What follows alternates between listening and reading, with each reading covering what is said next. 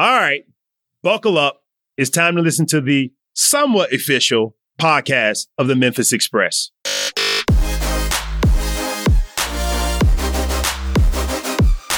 the unofficial podcast of the Memphis Express, bringing you news, stories, videos, and so much more. This is Express and Goal. What up, flight crew? This is your captain speaking. My name is Daniel, and welcome aboard Flight 29 of the Express and Goal podcast. Ooh, that's new. I'm accompanied by my co host, Michelle, and it has been a week for AAF football. and I know nothing about it. So we thought this week would be fun to do something we're calling a React Recap episode. Obviously, I was out of town this weekend. I missed everything that happened in the AAF. So what we're going to do is we're actually going to break this episode down into two parts. In part one, Dan's going to fill me in on all news. Uh, we'll do a short breakdown of the other games and then really kind of do a quick one of the Express. Then in part two, we will jump into a more in depth recap once I have more information. Shall we get started? Okay, here's what I think happened. Who did the Stallions play this weekend? The Iron. I think I'm hoping the Stallions won. Okay. All right. So here's the games Atlanta Legends and the San Diego Fleet. I think. Okay, so I want to say that the Fleet won, but I'm nervous that they lost. Okay. The Orlando Apollos and the San Antonio Commanders. We started watch. I've watched the first half of that game at this point. I think. Ah, God, I think that one's neck and neck. I mean, I, I, I it, it's a toss up. Yeah. And we predicted last week that the Commanders would win. Okay, I could see that happening based on the first half. Salt Lake Stallions and the Birmingham Iron. Again, I'm hoping the Stallions won, but I think that one's kind of a toss up too. I, I don't really know. And the Arizona Hotshots and the Memphis Express. All right, here's what I know. I know that the final score is 1820, but I don't know who scored what because my friend I was traveling with this weekend showed me the score and I was like, no, don't show me because I didn't tell her, like, no spoilers. So I know that that's the final score. I saw Dan's snaps or, or his Instagram stories while he was at the event. The hub looked empty, which is very disappointing. Just based on what I saw in your stories, looked empty, disappointing. The stadium looked empty. That's disappointing. I think that we lost, but my hopes are still high. Well, I have hopes. I don't know if they're high hopes. All right. So let's do a rundown of the rest of the league. And just so you know, the hub was empty for a lot of the game, but we were rowdy and loud. As you can tell by my voice, it's still hoarse. Yeah. Still trying to regain that, but it was a lot of fun. So we'll get to that in a minute. To start things off, the first team to play was the Salt Lake Stallions and the Birmingham Iron. Okay. So the Salt Lake Stallions led for most of the game, Okay. but the Iron came back in the end to win Damn it. 12 to 9. Okay. At least it was fairly evenly. It wasn't Yeah. a blowout. Yeah. A lot of people are saying that the Iron is one of the best teams in the league. I still don't see that since we held them to nine points through the first three quarters. Yeah. And the Stallions held them for most of the game. And they still haven't scored a passing touchdown. Wow. Okay. So this is off topic slightly, but something I was thinking about when we were watching the Commanders and Apollo's game last night was something I'm worried about in this league that I, I guess, hadn't really thought about until last night was quarterback accuracy. Mhm. because there's a problem with getting great quarterbacks in the NFL. So if the NFL can't even get elite quarterbacks in every team, well, what does that say about the AAF and the the talent of those quarterbacks? yeah, there's definitely a deficiency. It- It's just kind of like you work with what you have. hmm Garrett Gilbert showed that he's got Holy potential. He's the arm. Yeah, I mean, there's there's a lot of good quality quarterbacks. Even Luis Perez from the Iron is a good quarterback. He's just hindered by a bad offensive line and receivers that don't catch the ball. Yeah. Okay. Hit me with the next game. All right, so we have the Atlanta Legend and the San Diego Fleet. Yep. We chose the Fleet to win. Yep. The Legend started off strong, Okay.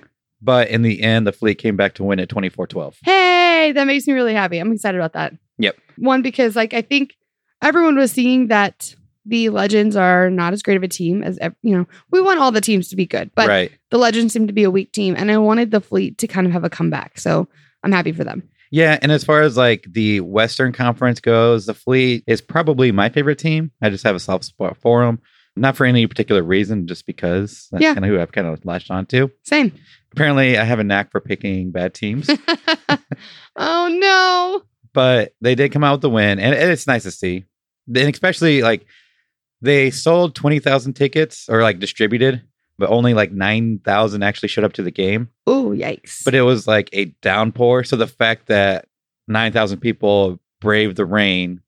And that's something I guess San Diegans don't do Okay. is like handle weather. Yeah. So the fact that they still came out and cheered on their team, I think is a good sign. Gotcha. Okay. Now this actually takes us to our next game. And now that I'm thinking about it, I don't want you to tell me the result of that game I was just thinking that. because we were in the middle of watching the Commanders and the Apollos. So don't tell me that one. But something you said last night when we started watching that game was that San Antonio is destined to succeed as a team. Yes. Like you just said, they're the only ones with an indoor stadium, right? Yeah, especially, you know, this time of year, weather was brought up a lot during the off season. And I think that is proving to be true. And we'll get to that a little bit when we, we talk about the Express game. But for one, San Antonio and Texas in general is psychotic when it comes to football. Yeah. And the fact that they have a dome stadium means that they don't have to worry about weather. And San Antonio has been trying to get professional football for a long time Yeah. and hasn't had the opportunity. So they desperately want the team. I'm so sorry. How many people attended the game uh, this past weekend? 29,000 people? That is astounding. I mean, Insane. Th- that's that's nuts. I, I'm blown away. Like if we got those numbers at, at the uh, the Liberty Bowl, Mhm. I, I would be so happy. All right, I think it's time that we finally get to the Express game. As I was telling Dan last night, it's kind of like Schrodinger's cat because I don't know what's happened in that situation. It can go either way. They could have won, they could have lost, but I don't know. So it's kind of like this great situation where it's like, ah, I don't know that they lost yet. I think that they did, but I don't know that yet. okay, so as we know, the final score was 20 to 18, Yeah. and it was a great game. I, Okay. I, I thoroughly enjoyed it. For one, the atmosphere was amazing. Okay.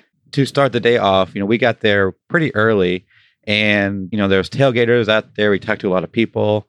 They had a tailgate competition, which I wish I had kind of stayed around for. And you told me when we talked on that on Saturday that Devin was really happy with the turnout. Yeah. Yeah. So I think that turned out really well. We get inside, we get our headphones for the silent disco, which was pretty awesome. The rain came in, so they had to like shut it down for a while Oh no. because it's really expensive equipment that doesn't like water. yeah. So that was kind of a bummer. But the rain cleared up before the game started. You know, early into the game, they had music going and it was a huge hit. The silent disco was? Yeah. Oh, that's so cool. Yeah. Behind us, so we were in the very front row of the hub. Yeah. And behind us, there was like these like five or six guys are like dancing like the entire game, having a good time. So right outside the hub was a table where you get the headphones, and there's probably like twenty or thirty people that were just standing there, essentially just having a silent rave. Really? Yeah, That's so cool. yeah, and especially just for people that are just looking to go out and have a good time and not necessarily into football. Right, right. Is a great way to attend the football game, but also have fun doing something else. That's awesome. So it was a huge hit. The pictures, the videos I showed of the hub, like in my stories, were slightly dishonest because our side was How dare you. pretty empty, but the other side was jam packed. really? Yeah. Why? So there were the flight decks, which are like essentially party decks that were like near the hub. And they had a, a cash bar there so people could hang out, mingle, drink, have fun, watch the game. Yeah. And apparently a lot of people came down from that to sit in the hub Okay. and just kind of like hang out there. Okay. So like half of the hub, at least for the first half, was just jam packed. Oh, okay. I thought you were saying the other side of the field, like the No, no, no. family zone. You're saying like another side outside of the hub? I'm confused now. So the hub is sections 112 to 115. Okay. Section 111 has elevated platform. It's just like a flat platform. The flight deck. Yeah. Okay. And then on the other side, section 115 has the same thing. Okay. So they're just outside the hub. Oh, okay. So people came down from those decks down into the hub Gotcha. to hang out with I see. I see. I see. So it looked empty in your stories, but it wasn't actually empty. because my half of the hub was empty, but the other half was jam packed. Gotcha. After halftime, like a lot of people didn't come back. Okay. I'm not sure what happened there, but for the first half, it was pretty pretty crowded. Gotcha. Overall, disappointing turnout. I think it was paid attendance was eleven thousand nine hundred and eighty, Okay. which was the lowest in the entire league. yeah. But when you factor in that it was like forty degrees and lower Mm-hmm. and windy Mm-hmm. and the rain at the beginning, Mm-hmm. people in Memphis they do not like the cold. So the fact that like so many people still showed up, Yeah, but 40 isn't that cold. I, I I don't know. Like it is disappointing. I'm just saying like I don't want to cut the express too much slack because sure, sure, sure. 40 But I mean, it was forty plus like wind. Yeah, I guess. It was pretty cold. Okay. It's one of those things that like is disappointing. I'll just see how things go in the next home game. Ugh, that that that's crappy feeling. Yeah. But I mean, if it gets warmer, I think there'll be a better turnout, but we'll see. And, and the problem is the fact that we lost so bad in the first game. Yeah, for sure. Memphis doesn't really support, from what I hear, losing franchises. Like if you're winning, they'll support you, but they don't support like they don't. They're not with you as thick and thin. Uh, the Grizzlies, I think, is a prime example. Yeah. When the Grizzlies are winning, that stadium is packed. The FedEx Forum is filled to the gills. Um, Is that is that a saying? yeah, All right. Well, there you go. to the brim, the gills. I don't even know anymore. But now, if you watch one of those games on TV, the stadium does not. I mean, there's a lot. It's pretty empty. Yeah. So, game recap Christian Hackenberg, surprised to no one, disappointed in that game.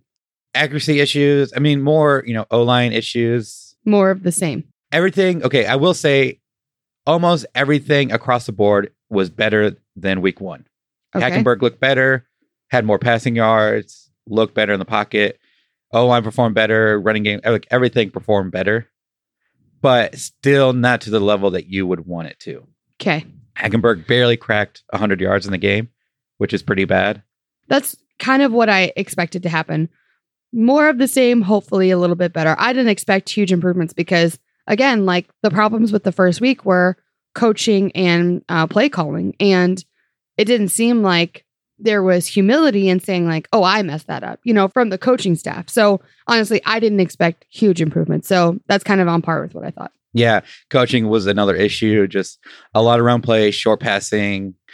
They went one for five between 10 and 20 yards. So like throwing the ball between the 10 yards away from the line of scrimmage and 20 yards. They only threw it five times and completed one. They didn't attempt to throw beyond 20 yards. So none of these downfield passes that we're seeing in some of the other games. Right. Like I was about to say, the arm of Mhm.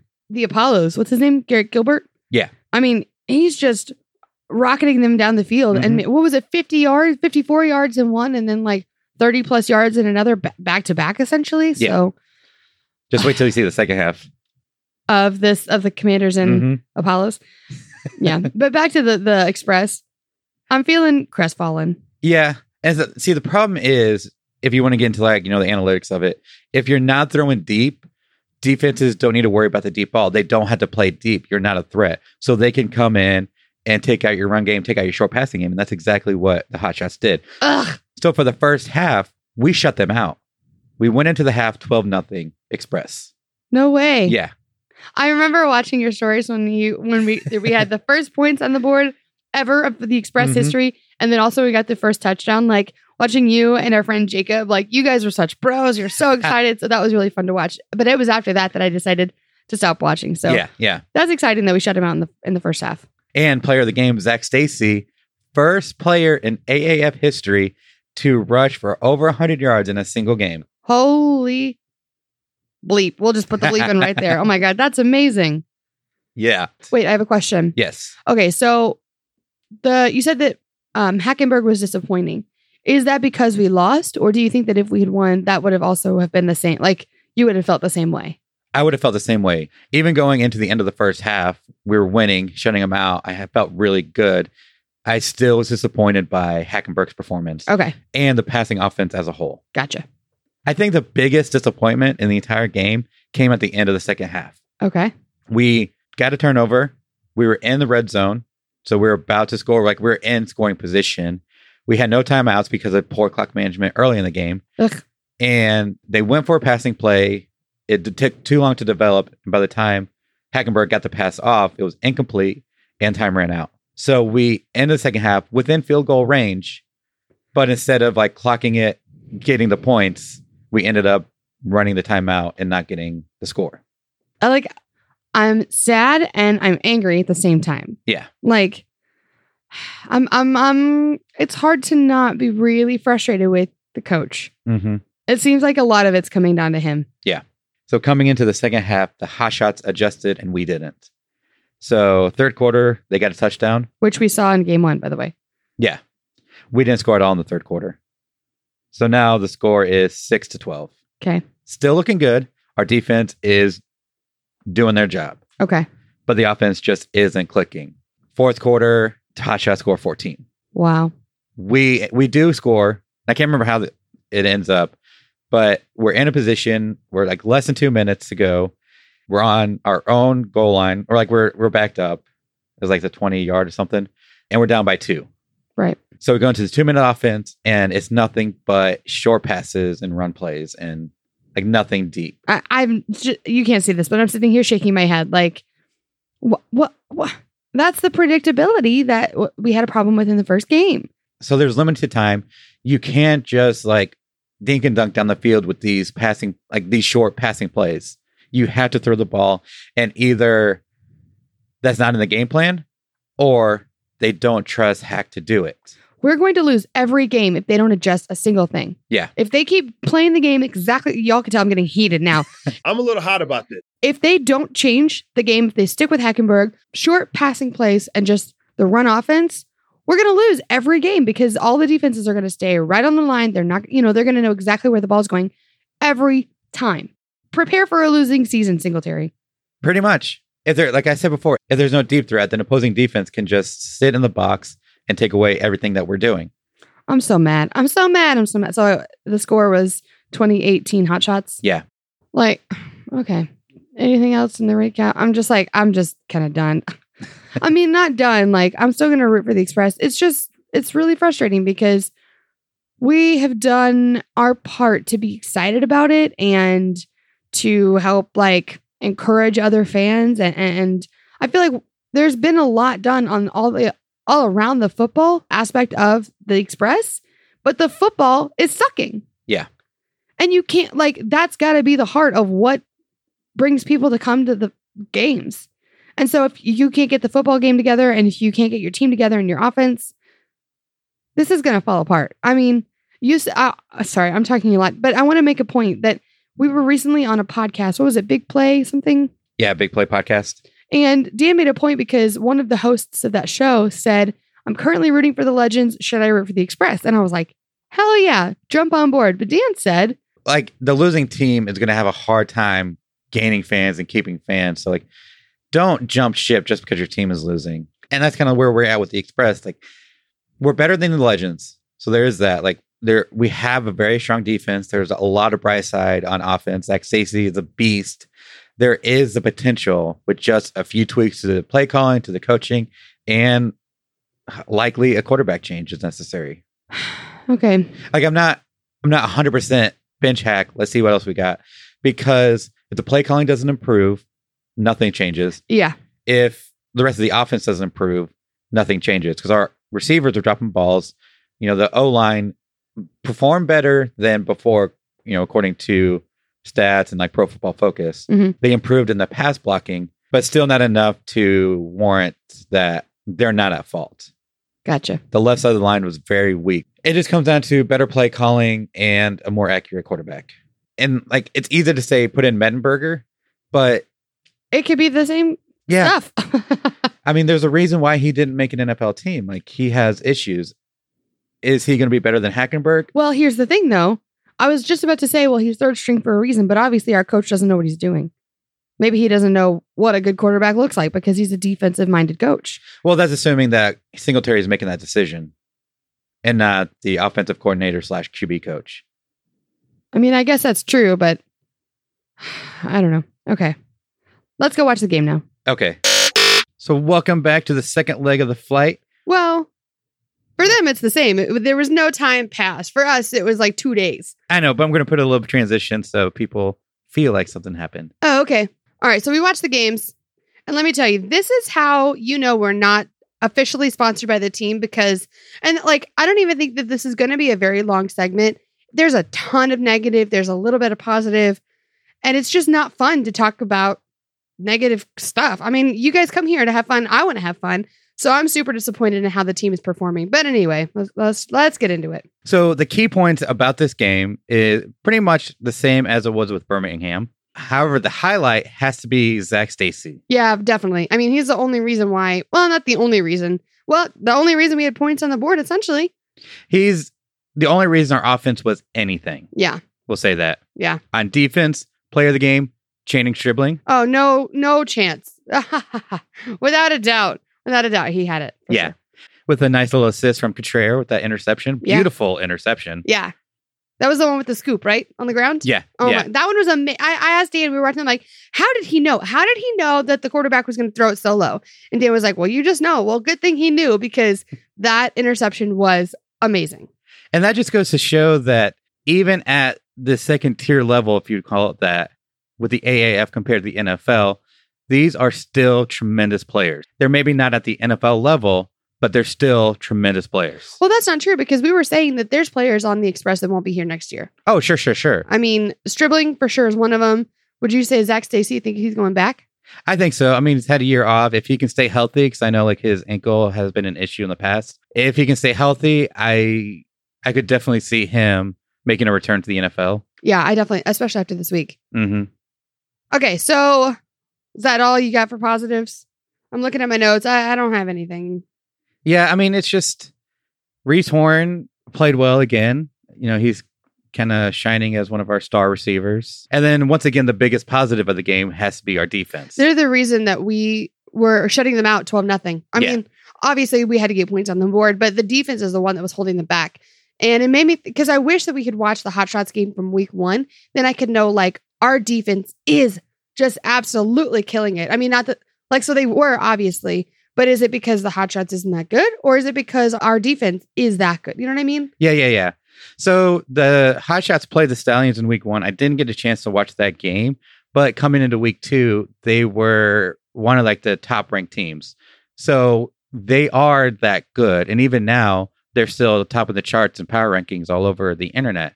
So I think it really shows that our defense is legit. Yeah, I think that they've got to just like uh, everyone's got to shout out how awesome they are. Obviously, that's not winning us games, but that's that's our shining star is our defense And that's the thing. If we can just fix like one or two things on offense, or a bunch of things. But okay, fine. If we can fix our offense, then we can definitely be contenders for top team in the league. all right, so let's get into offense.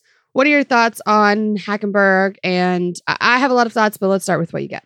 To put it briefly, the team is making Hackenberg look a lot worse than he really is. I totally agree.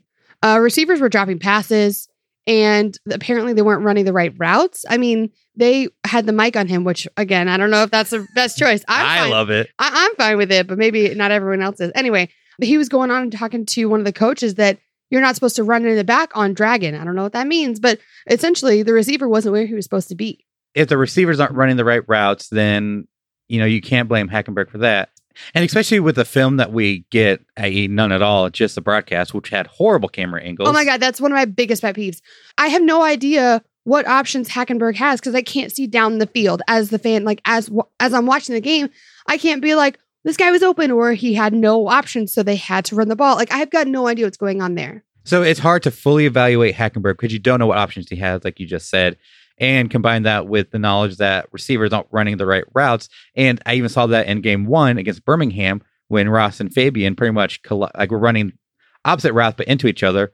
So Fabian had to like jump out of the way, which obviously threw things off. It's hard to put all the blame on Hackenberg. Yeah, and we saw, especially in the first half, left tackle Morris, number 77, just wasn't doing his job. You were saying that he didn't know who to block. And so people were just getting right to Hackenberg. So he didn't have any time. And Yeah, and then there's like you're saying that you know he didn't know who to block. There's a couple of plays where he looked confused as to what his assignment was and ended up blocking the same person as the left guard. And then only a moment too late realized this other guy's heading straight for Hackenberg. And then there's not much you can do about it at that time. right. So these are the things that we may be able to let Hack off the hook for. but we can say that he had a crap attitude since the, the, the like, what is it, a second snap when the guy snapped low. Yeah. So I will say I can understand his frustration if plays aren't being called right or getting to him in time or clearly receivers aren't running the right route, his offensive line isn't protecting him. Yeah, because he already looks bad from week one. He's trying to come back week two and look strong. And there's all these other surrounding factors that are like not letting that happen. However, as a quarterback, you are the leader on the offense and you have to lead your team. Yeah, screaming at everyone won't help anything. Screaming at the coaches doesn't help anything. His attitude, I would say, is petulant. I, I totally, that was a word I said last night. when We were Mhm. watching the game. I was like, he's being petulant right now, just saying, hurry up, come on. He's yelling at the coaches to get him to play. Like, your yelling doesn't make anyone feel better. Think about like your job, your work environment. If someone's screaming at you, does that make you want to work harder, work better? Absolutely not. No, sir. It makes me want to drop your pass just to piss you off. And if anything, it makes me want to work with you less. It's hard to get the team to work for you whenever you're acting like that. And it'd be one thing if this happened in the fourth quarter when they can't do anything. They're trying to win the game, they can't do anything. But this started, like you said, in the second play. Whenever the center had a bad snap, rolled the ball to Hackenberg, and Hackenberg had no choice but to fall on it and pushing them back to third and 29. Like that is frustrating. But that is not the time to put your center down. That's a time to build him up. Yeah, absolutely. Because people are going to work harder if they feel like you've got their back. Yeah. Should Hackenberg be benched based on his performance? I do not think so. I think there's too many issues on offense that need to be fixed before the quarterback can be successful. Should Hackenberg be benched for a better leader? I think that is a real question. I think that is something that the team needs to explore. Okay, so I think that obviously there's a ton of gaps on offense where we need just improvement all the way around. Okay, so Zach Stacy, obviously the star of the offense, but other than that, pretty much everything else needs improvement. However, I can't say that a different quarterback will make a difference because there's so much other crap going on that sucks. But I, I can say that I want to see change. That's my biggest freaking frustration is the fact that there was no change from week one to week two. Relying on run game and short passes. I mean, it's just like, and running up the middle of the field worked. Well, I mean, he got a 50 yard run one time. But you can't do that over and they ran the same play three times in a row, albeit it was a play that had variation. It was a jet sweep with running option and a passing option. So like they ran the jet sweep and then they like handed off and then they passed the ball all from the same exact play. Yeah, I was wondering if you're going to bring up jet sweeps. I have no idea what that is. But when we were watching the game, you were like, another jet sweep. Like, I can't believe it. So a jet sweep is when a wide receiver starts out wide Mhm. and then runs in the middle pre snap and then snaps the ball and then hand off to the receiver as he's running full steam behind the line of scrimmage. Gotcha. It can work if you got a fast enough guy and he can get around the edge of the defenders. It can work. When that's the only play you run, defense wisens up and they cover it. Yeah. Yeah, that's the thing that I was seeing this whole game was just our defense could read the offense like it was nothing. Yeah. When you run the same plays over and over, I just told Dan, like, I'm at this point prepared for a losing season. And that sucks. How many times have I said that sucks this episode? Maybe we should have a counter. We're Niners fans. We're tired of losing. I want to root for a winning season. Again, Dan made a point in when we were guests on the Big Play podcast Bigplay.com. that you shouldn't jump ship because the, these losing teams are going to need their fans even harder than the winning teams do. So we're not, obviously we're not going anywhere. It just is hard to root for a losing team. So yeah, play calling obviously an issue, and the time management in the first half. Well, I will say, and a lot of that was because the play calling was not getting communicated properly, and so the formation was right, the players weren't right, and so Hackenberg had to burn a timeout just to try to get things Twice. in order. Twice, Yeah. and then defense once, Yeah. which led to at the end of the first half, we're in field goal range, but without the timeouts they run a passing play completed in bounds to run the clock out and not get the field goal. Like that, I don't know if that was on Hackenberg not reading it right or like what the decision there was. But at that point, like you have to just get the points. Yeah. You got to get points on the friggin' board. I mean, we, we were winning 12 nothing at the time, but like that call doesn't make any sense. Oh, speaking of they needed to get points on the board, we're not, we're not to the fourth quarter yet, but they needed to get down the freaking field and they were just doing short passes and run plays that weren't going to get them anywhere. Sorry, just came to mind. Back to what you're saying. Okay. So at the end of the first half, yes, we were up 12 nothing, like you said. But as we've seen in the AAF, two touchdowns, if you don't get the two point conversions, is not insurmountable. One touchdown to two point conversion, you're down by four. Yeah, I mean that's exactly what happened. Yeah. So getting those three points would have been a game changer because, as we saw by the final score, like that could have been the win. Yeah, that could have won it for us. Another thing that doesn't make any sense to me was like, I'm totally questioning Singletary at this point. Both teams had penalties and they should have offset, yet Memphis denied the penalty. So I I'm still curious about that, and nobody like in the broadcast booth I saw like gave a an answer to it, and I don't know like what the decision was. If maybe Singletary misunderstood, or if the refs didn't communicate properly like what the situation was. It cost us 15 yards. Yeah. 15 yards. So let's get to the fourth quarter when everything just kind of fell apart. Yeah. So, like we said, defense was really carrying this game. It wasn't until the end of the third quarter, I think, when the Hotshots had their first points. hmm I mean, it was like two minutes left of the third quarter. Our offense was struggling through, but they were making it, and defense was just securing that lead, securing that win. But then we get to the fourth quarter, and defense is tired. I mean, they can't, they just can't keep going. They're missing tackles. And I think the big thing that I saw is that just like with the iron, it wasn't that the opposing team's offense like just got really good. It was just like one or two missed tackles, like one or two big plays that gave them like the majority of their points. Yeah. And you were saying that tackling was a problem the whole game. Yeah, I was looking at like PFF grades and like tackling was rated awful. And I saw some like bad tackling throughout the game, but the majority of the issues were just from the fourth quarter. Yeah. And you can only stay strong for so long before you get tired and miss tackles. And there were a couple of just like stupid mistakes, Yeah. especially on defense. It seemed like they got more penalties for like really just dumb stuff. Yeah, and that's that's just kind of growing pains with this league. I mean, there's a lot of 12 men on the field all over the league. Yeah, yeah, yeah. That happened like three times in the Commanders Apollos game. Yeah, and I, I think that's going to be an ongoing issue, at least until they these players get more time together and just kind of smooth that out. Yeah. But those penalties hurt us, especially when it was such a close game, and you know, it's every little thing makes a difference. All right, week two wrap up. Defense killing it, star of the team. The only reason we're really competitive in any of these games so far. Yeah, offense, a lot of work to be done. Our left tackle has got to be on it. Receivers have to stop dropping passes. We need a different play calling system. Sticking with the run offense and short passes is just like done. I'm done with it. Yep, we need to go deep. We need to test these defenses deep because nobody's respecting the deep ball from us, which they shouldn't. And so they can just, like we've said, I think numerous times before, the teams are stacking the box and taking away the short yardage plays that we're relying on. Yeah, and trick plays, we got to add those in there. Uh, we're seeing a lot of that in this league. We've had one so far, whole season. It worked.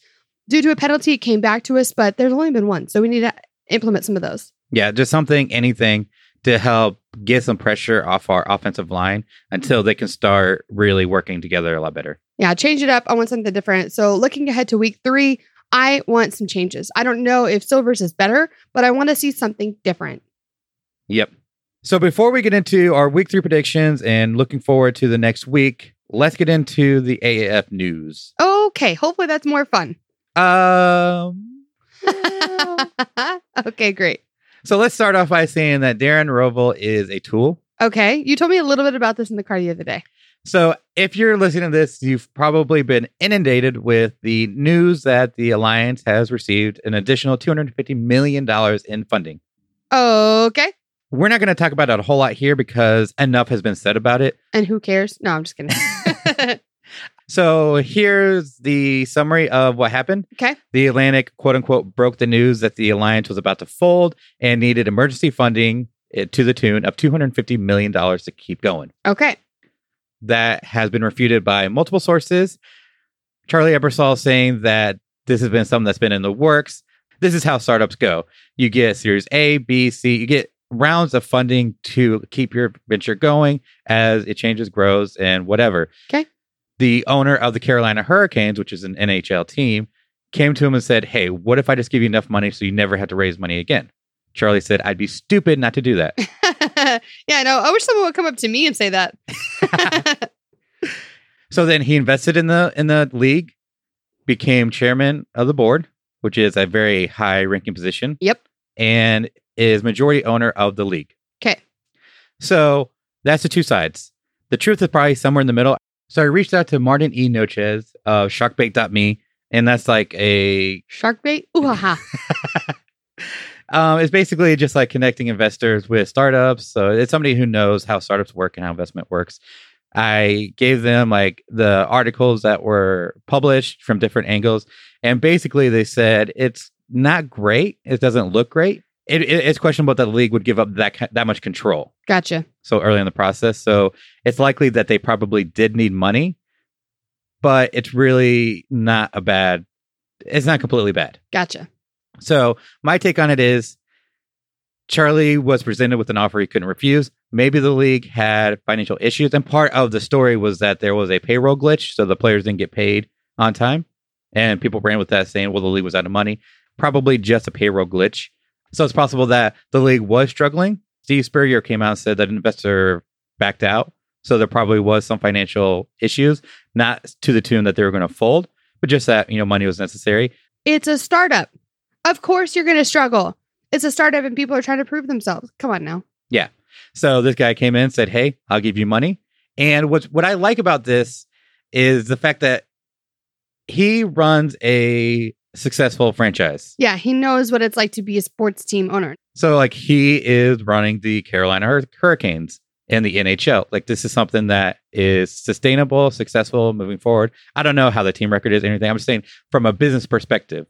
If we look back to the launch of the alliance, there was a lot of struggles. The app was disappointing. The streaming continues to be a disappointment. There's just a lot of small issues that could have been better. And maybe having somebody at the helm who knows how to find cohesion in this business could bring some stability and could bring a lot of wisdom and knowledge to the league. Yeah. So overall, I think this is a great sign. Regardless of the situation before, maybe the league was about to fold and wouldn't be playing a week three if this hadn't happened. It doesn't matter. They have two hundred fifty million dollars. Yeah, that's my big question. What does it matter if they were going to fold? What does it matter? They're not going to fold now. Like, Yeah. I don't care. I, I I honestly don't care. That's why like you've told me about this, and I kind of just like let it slide by because this is not important. What's important is that we're going into week three. The league is going to continue. We're talking about possible expansions, not the league officially, but like it's rumored. I mean, what does it matter? Maybe they couldn't secure enough funding, but like again, it's a startup. Yeah. How common is that in a startup? I think every every fucking startup. And so you have to expect that Tom Dundon, who is uh, the investor, did his due diligence, looked at the league, looked at everything, said, "Hey, this is a great deal." He's not going to blow two hundred fifty million dollars on something that's about to fail. Yeah. So there we are. That's our take. That's uh, the situation. Wait, what does uh, Darren Rovell have to do with it? Oh, he just perpetuated the lie and the false narrative and refuses to like walk back. All because I guess the league isn't like answering his questions, like getting back to him. Because you're a piece of okay. And this is a guy that leaked the uniforms ahead of the official release, spoiling it for everybody. So he's just a ugh. He's a tool. Darren, if you're listening to this, and I'm sure you are, stick to sports betting. That's the only thing you really know, and I'm, I question that. Let's put a bow on this bitch and move on to some roster changes. Okay. In the time that we did the react to now, there has been a couple roster moves. Okay. We have signed Sherman Brady, Who's that? a running back, All right. and released Rajon Neal. Why? Performance, I'm not sure. He hasn't been playing a whole lot. I was going to say he, he. I heard his name once this past week. I don't even think it's because he was actively playing. Yeah. The team has released Malik Boyton and signed Mohamed Sisse, Okay. For cornerback. all right. So yeah, Malik. I see that's really disappointing. His story is amazing, and I wanted to watch him play for the Express. Yeah. but lo and behold, it's not to be. I hope somebody signs him because I want him to succeed, and I want to see him play. Yeah. Here's hoping. So that's the news. I think. I think that's everything. If it's not, follow me on Twitter, Memphis AAF. I'll I'll let you know there. Tweeting like a maniac. Boom. All right. So before we get into our week three preview, let's uh let's thank our sponsors and our producers. All right. Who we got? So our executive producer this week is Dakota Muller. All right. And if you remember, he had the last voicemail a couple weeks back. Speaking of which, we've got one we're going to bring in later. Absolutely. And our producers this week are Rodrigo Villagomez, Brian Winslow, Van Awesome, Andrew Martin, Jeffrey Cox, K.O. Farley, Matt Shekels, and Zachary Garton. Thanks, dudes. Absolutely. And big news, we have the shirts. Yay! Follow me on Twitter on anywhere. I posted a picture of it. So we're still trying to get the stickers kind of printed out and cut, blah, blah, blah. Um, but that should be going out very soon. And if you would like to be a producer, make sure you go to memphisaaf.com forward slash Patreon. You'll see all the info. We've got bonus content up there. Patrons also get the free shirt and sticker Dan was just talking about. So go on over and check it out. All righty. So let's get into the uh, listener voicemail. Okay. I'm scared. I'm, I, I'm a little nervous. You never know what's going to happen here. Hey, I love, I love what you guys are doing with the podcast. Keep on going. I'm a big fan of you guys. Um, I can't wait to see what the Express do throughout this season. Maybe we can go to the championship. Thank you very much. Keep, keep, keep up the hard work. Thank you. So Dan just went and checked the voicemails. He didn't even know that was in there, and they didn't leave their name. So to whoever that was, thank you so much. We have so much fun doing this, and it's I just love hearing that feedback. Yeah, yeah, absolutely. Thank you so much. I think the championship might be a bit far fetched at this point. This actually, this voicemail came in uh, about three weeks ago. So sorry for taking so long. Sorry, the team isn't performing as we had expected. I mean, we could still go to the championship. Yeah, Maybe everything changes. Singletary is gone. Oh, wait, we didn't even talk about that. What is the process to fire a head coach? I'm not saying that Singletary should be fired right now, but I'm unhappy with what's going on. So if we if it keeps going this way, I'm seriously gonna start questioning. Any, any thoughts? no, You got nothing? I think it's too early to talk about. But we don't even know the process though, which is my Yeah. question. Yeah, was the process like? Since the league owns everything, like whose decision is it to replace the head coach or GM or team president? Yeah. we're not saying that anybody needs to be replaced at this point, but Maybe they will. yeah, I mean, I, I'm I'm not giving up all hope for Singletary, but I'm I've got big uh, like I, I, I'm just frustrated and disappointed. So yeah. Hopefully, he can turn it around and we go eight and two. all right, so there's a second voicemail we got. Uh, yeah, how you guys doing? This is Colin Anderson with the hashtag Always Aboard podcast. Uh, big question on my mind right now after watching that loss. You have to think with how long Christian Hackenberg was in that game and with a shutout loss, zero points from the offense, you have to wonder if the Express are potentially tanking to try to draft Zion Williamson. Curious if you guys have any analysis on that. Thank you so much.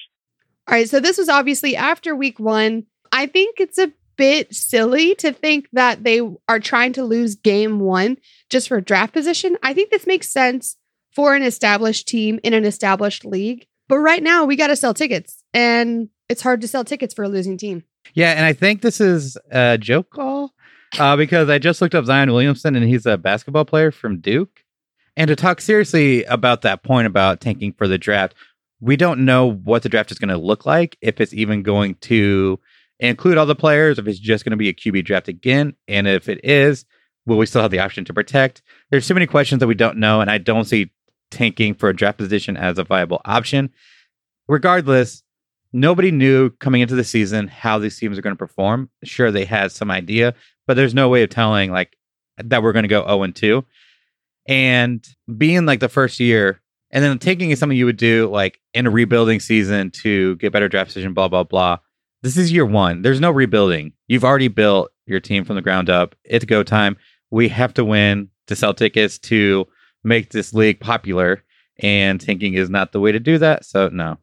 I mean, at this point, again, it's a startup. I don't, we can clock how many times I've said that in this episode too. But the goal at this point is to sell tickets and make money and make this viable and make this last. So intentionally losing is not going to do that. I, I just don't think that's the strategy at this point. Yep. So that's our listener voicemail. If you guys want to call and leave a voicemail, we would love to hear it.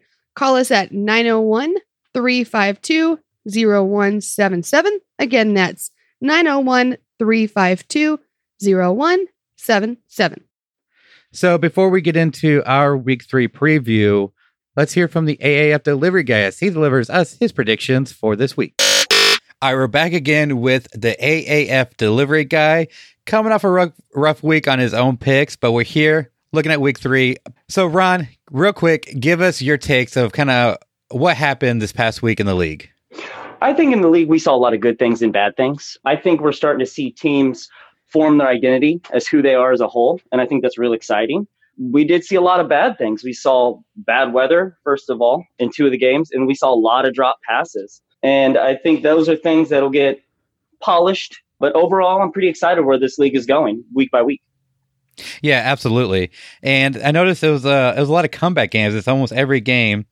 The final victor was trailing at least in some point, if not most of the game. So it's kind of an interesting dynamic this week. But like you said, a lot of good football, a lot of issues, but it's kind of things like offensive line and just like the offense in general is going to take time to come together. So I, I, think the league is trending in the right way for sure. Oh, absolutely. And I think with all these comeback games, it speaks to the heart of these players and how much they're willing to fight and stay in it just to play this game and reach that next level one day.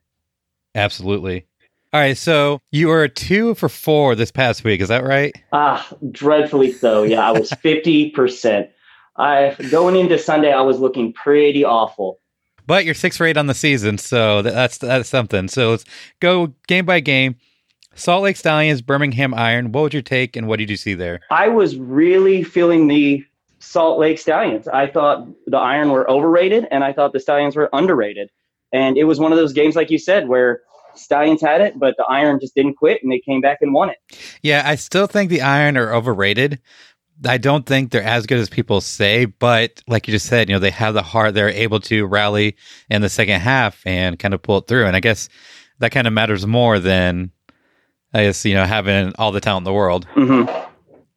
All right, so the next game was Arizona Hotshots and my Memphis Express. Yeah, unfortunately, I did pick Arizona Hotshots to win. They were on a roll, and I thought they were just going to keep it going. And I'll be honest, I was pleasantly surprised throughout the whole game. I thought Memphis was going to make me 0 2, which I was going to be okay with. But again, it was that game where Arizona didn't quit and they ran away with it. Yeah, I didn't think that we were going to be as competitive as we were. Obviously, I think everybody going in was assuming that Hot Shots were going to win, but for the Express to be able to shut them out for almost like three quarters of the game mm-hmm. says a lot about about our team and where our defense is. It's just the offense that needs to get it together. Absolutely, and with a good defense, you guys are still contenders, and your offense will grow. And I think we're going to see a lot more wins in y'all's column. Yep, I I hope so, but I totally agree. And then next up, we had the Orlando Apollos and your San Antonio Commanders. Oh, this was a heartbreaker of a game. But actually, I left this game even after my San Antonio Commanders fell at home to the Apollos. I was really happy. Both teams should be very proud of themselves. They played really well. I think a lot of people thought Orlando was going to come in and roll right over us, but San Antonio just, I think they proved they're one of the best in the West. And Orlando is the best in the East. I think it really came down to that co- costly fourth quarter pick by Logan Woodside, and obviously Garrett Gilbert and Charles Johnson destroying our secondary. They're going to be a, a tough duo for the Express to keep under control, but yeah, and a lot of people are putting the Commanders like with these power rankings. They put too much stock in the overall record, but when you look at like Commanders are still the second, if not third best team in the league. Like I'm still putting them in towards the top. Yeah, a lot of people have them either right above the Iron, who's two and zero, oh, and I agree with that. Yeah, yeah. All right, and then lastly, we had the Atlanta Legends and San Diego Fleet. This one, I chose the Fleet just because Atlanta had they both had problems going in, and I believe Atlanta had more problems than San Diego did. And uh, I'll tell you, I was one for three at this point. So I was just begging the fleet to win. And it looked like at the beginning, Atlanta was going to win. And San Diego just came back with those second half touchdowns. Atlanta's problem is they get to the red zone, they move the ball, and then they cannot get it in for six. And they settle for field goals, and that ends up costing them the game. Have they scored a touchdown yet? Yes. Simms threw it to Malachi Jones sometime at one point in the game for their first and I think only touchdown. Okay. so a lot of work there. A lot of work. I can't say much because we've only got one touchdown in the season. So wait, no, no, we got two. We scored a second one. Mm-hmm. Okay. So we're doing all right. So deliver us your picks for this week coming up, week three in the AAF. Well, coming off my abysmal two out of four week, uh, this week I'm playing it safe. This week, first up, I have Arizona beating Salt Lake in Salt Lake. I have Orlando over Memphis. I'm sorry. It's understandable. Um, I, I have the Birmingham Iron beating the Atlanta Legends, although I think this could be the upset if it's the other way around. And I have the San Antonio Commanders. I love them beating the San Diego Fleet in San Diego. Yeah, if I was going to have to pick an upset, I think I'm going to pull for the Fleet just because they're coming off a big win. Mike Martz is known to have a complex offense, and it just takes time for these guys to get it together. And maybe week three, they're finally starting to gel. They're going back to San Antonio, their biggest rivals. They get a chip on their shoulder, and they're looking to make a statement. So I agree with everything, but I'm going to have to take the fleet on this one. Uh, well, agree to disagree. Well, there you have it. Week three, we've got our predictions. AAF Delivery Guy is going to be on the show next week, so we can discuss how we do on this week. Absolutely. I can't wait. Thanks so much for coming back on the show. And you have a new Twitter handle. I do have a new Twitter handle. I decided to simplify it so people could find me easier. Easier. It is at AAF Delivery Guy. You can't miss me. I make videos every week, and I'll keep making it till the season's over. And you just started on Instagram? I did just start on Instagram. I'm posting some family pics on there at the Delivery Guy household, some behind the scene pictures. You can find me at just AAF Delivery Guy on Instagram. Awesome. And I saw your uh, wife was giving you some help. So go to Instagram, check out those pictures, and see his family, and you will not be disappointed. Thank you so much for having me. So that was the AAF Delivery Guy. So looking at that schedule, my first thought is why are there two matchups that are repeats of week one already? Yeah, it seems a bit early, but maybe it just has to do with scheduling. I don't know. Maybe like something to do with like the broadcast schedule for CBS and the other networks. Gotcha. My other takeaway is that the Legends and the Express can't get a break with their schedule. No. And that was one thing I was talking to like some of the other reporters at the press conference is that Oh, look at him just drop like that. but just coming into the season, three weeks, the three best teams in the league. I mean, obviously there was no way to know that when the schedule came out. It's just tough. Yeah. And that really makes things look a lot more dire than they really are. Yeah. So I feel like we're a middle range team. I feel like we're better than the Fleet Legends, possibly Stallions, Okay. but we had one of the toughest schedules. Yeah. So it's hard to see that. All right. So let's get to his predictions and what you think about it. Arizona Hotshots and the Salt Lake Stallions. Yeah, I think Hot Shots are going to take it. I mean, I don't know because I, I we still didn't watch week one, so maybe Stallions are regrouping and they're going to come back. I've now said I want to watch that game so many times. We're going to have to go watch it. Alrighty. I think that we showed that the Hotshots aren't as good as people thought out of week one, but they still are good. Yeah. And unless the Stallions can kind of copy what we did and frustrate the quarterback, make him make bad decisions, I think the Hotshots are going to take this. So yeah, I agree. Stallions are going to take that loss. Okay. Birmingham Iron and the Atlanta Legends. Yeah, I think the Iron's going to win, not because they are like super awesomely talented. There is talent on that team. I can't deny that. But the Legends are just showing that they don't have cohesion and it just, I feel so bad for them. Yeah, they're struggling, and maybe they right the ship. Maybe they start Murray at quarterback. We'll see. But unless anything changes, I don't see a way the Legends can beat the Iron. Agreed. Commanders and Fleet. Commanders and Fleet. He said the Fleet's going to lose. Mm-hmm. I don't know. We haven't watched the Fleet game from this last weekend. So I'm interested to watch that and kind of see how things change from week one to week two. So they struggled at first against the Legends, but came back to win it. Okay. We'll have to watch that game. Yeah. So I think if I was going to pick an upset, I would say the Fleet would win it. I mean, I would love to see that. I think the Commanders are the better team, but they're playing in San Diego. Home field advantage is a pretty big deal. And maybe the offense can pick up the playbook. Because one thing that is holding them back is Mike Martz has a really complex offense, and they just haven't had time to kind of get it all together. Yeah. So maybe going into week three, they're facing their rival. There's a lot of fire and excitement, and maybe they pull it out. Okay. And last but not least, Express and Apollos. I'm excited to watch our defense keep the Apollos their their points down. Now for offense, uh, I want to see big changes. I'm excited to watch our defense go against their offense. They have one of the most explosive offenses. They've shown that they can throw the ball deep. They've shown that they can make plays happen. And our defense has shown that they are pretty rock solid. Yeah, but have they shown that they can really defend against those deep passes? Because that that's what we saw from the Apollos this week. I think so because the Hotshots had a lot of deep passes week one, from what I understand, from what I can remember. Okay. And there were a couple of interceptions. Yeah. And they didn't get any huge plays. The big plays that they got were just from missed tackles. Oh, right, right, right, right, right. So we prevented them from big plays. So I'm hoping we can do the same thing to the Apollos. All right, so tackling's got to improve, but Yeah. defense I think is going to beast it out. And I think if we can do that, our we know our run defense is great and our front seven is awesome and can get pressure to the quarterback. So I think if we can frustrate them by taking away that deep pass, then perhaps we can hold their offense low enough that maybe our struggling offense can actually get something together.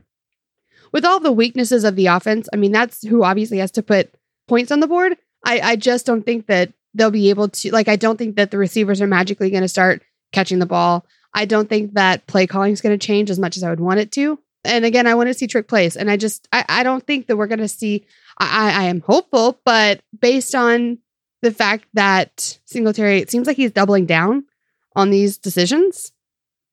It's hard to say. Yeah, in order to get a win this week, Zac Stacy is going to have to have another monster game. Our offensive line is going to have to protect a lot better. And we're going to have to test this defense deep. There's no question about it. We can't win with these short yardage plays. We have to make them respect the deep ball so that opens up our running game and our short passing game.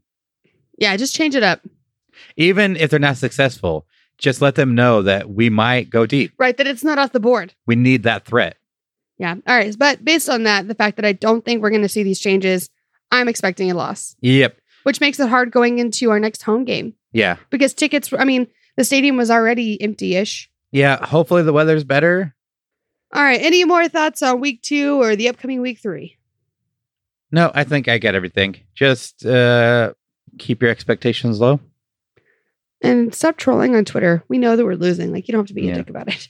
Yeah. Except for the Iron Legion podcast. Iron fans are pretty much assholes. Oh, but you told me this and I was disappointed. I, not surprised, but disappointed that uh, Express fans were booing the hot shots when they Oh, came out of the yeah. tunnel and stuff. You say that that's football. I don't know. Can we just be better though? like, just be better. You don't have to be. Just, just, yeah, just be better. There you go. Be better, guys. All right, that's all we got for this week. Thank you so much for flying Express and Goal. To find out more, you can always hit the show notes at memphisaaf.com slash 29.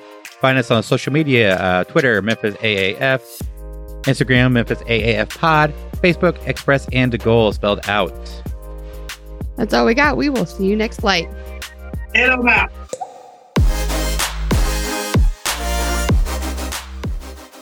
And two. Jesus. I would love to see Waddell as Elvis though.